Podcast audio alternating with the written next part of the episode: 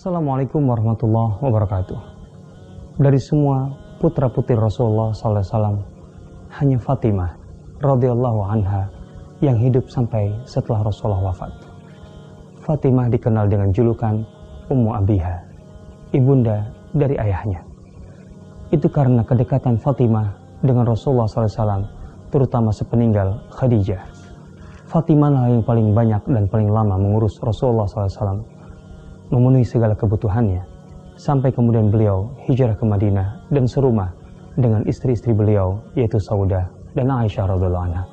Rasulullah SAW begitu sayang kepada Fatimah, tapi bukan berarti beliau memanjakan Fatimah selayaknya orang tua yang sangat sayang pada anaknya. Rasulullah mendidik Fatimah dengan sangat luar biasa. Tak kala Fatimah dipinang oleh Ali dan dilamar oleh Ali bin Abi Thalib. Ali bin Abi Thalib adalah seorang pemuda miskin yang tidak sanggup untuk sekedar menyediakan maharnya sampai Rasulullah mengingatkan baju besi hadiah beliau kepada Ali.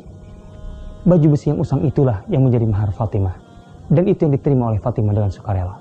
Kehidupan dengan Ali pun tidak beranjak menjadi lebih baik secara ekonomi sehingga Fatimah ikut mengurus seluruh keperluan rumah tangganya.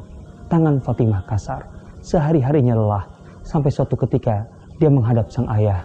Ayah, engkau kali ini memiliki harta, bantulah aku dengan membelikan seorang budak untuk meringankan beban hidupku. Rasulullah SAW begitu sayang kepada Fatimah, tapi beliau pun tahu bahwa harta yang beliau miliki saat itu tidaklah terlalu banyak. Kalau beliau belikan seorang budak untuk Fatimah, itu artinya Rasulullah akan membiarkan perut para sahabatnya kelaparan. Maka Rasulullah mengatakan, Fatimah, aku tidak bisa memenuhi kemauanmu. Karena jika aku berikan itu kepadamu, maka kelaparan akan mendera sahabat-sahabatku. Sampai kemudian Rasulullah SAW berkata kepada Fatimah, ringankanlah hidupmu dengan membaca tasbih 33 kali, tahmid 33 kali, takbir 33 kali. Itulah bahasa sayang seorang ayah kepada putrinya. Sayang dalam sebuah perjuangan yang sangat besar.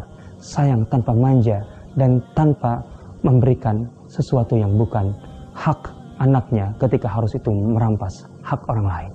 Wassalamualaikum warahmatullahi wabarakatuh.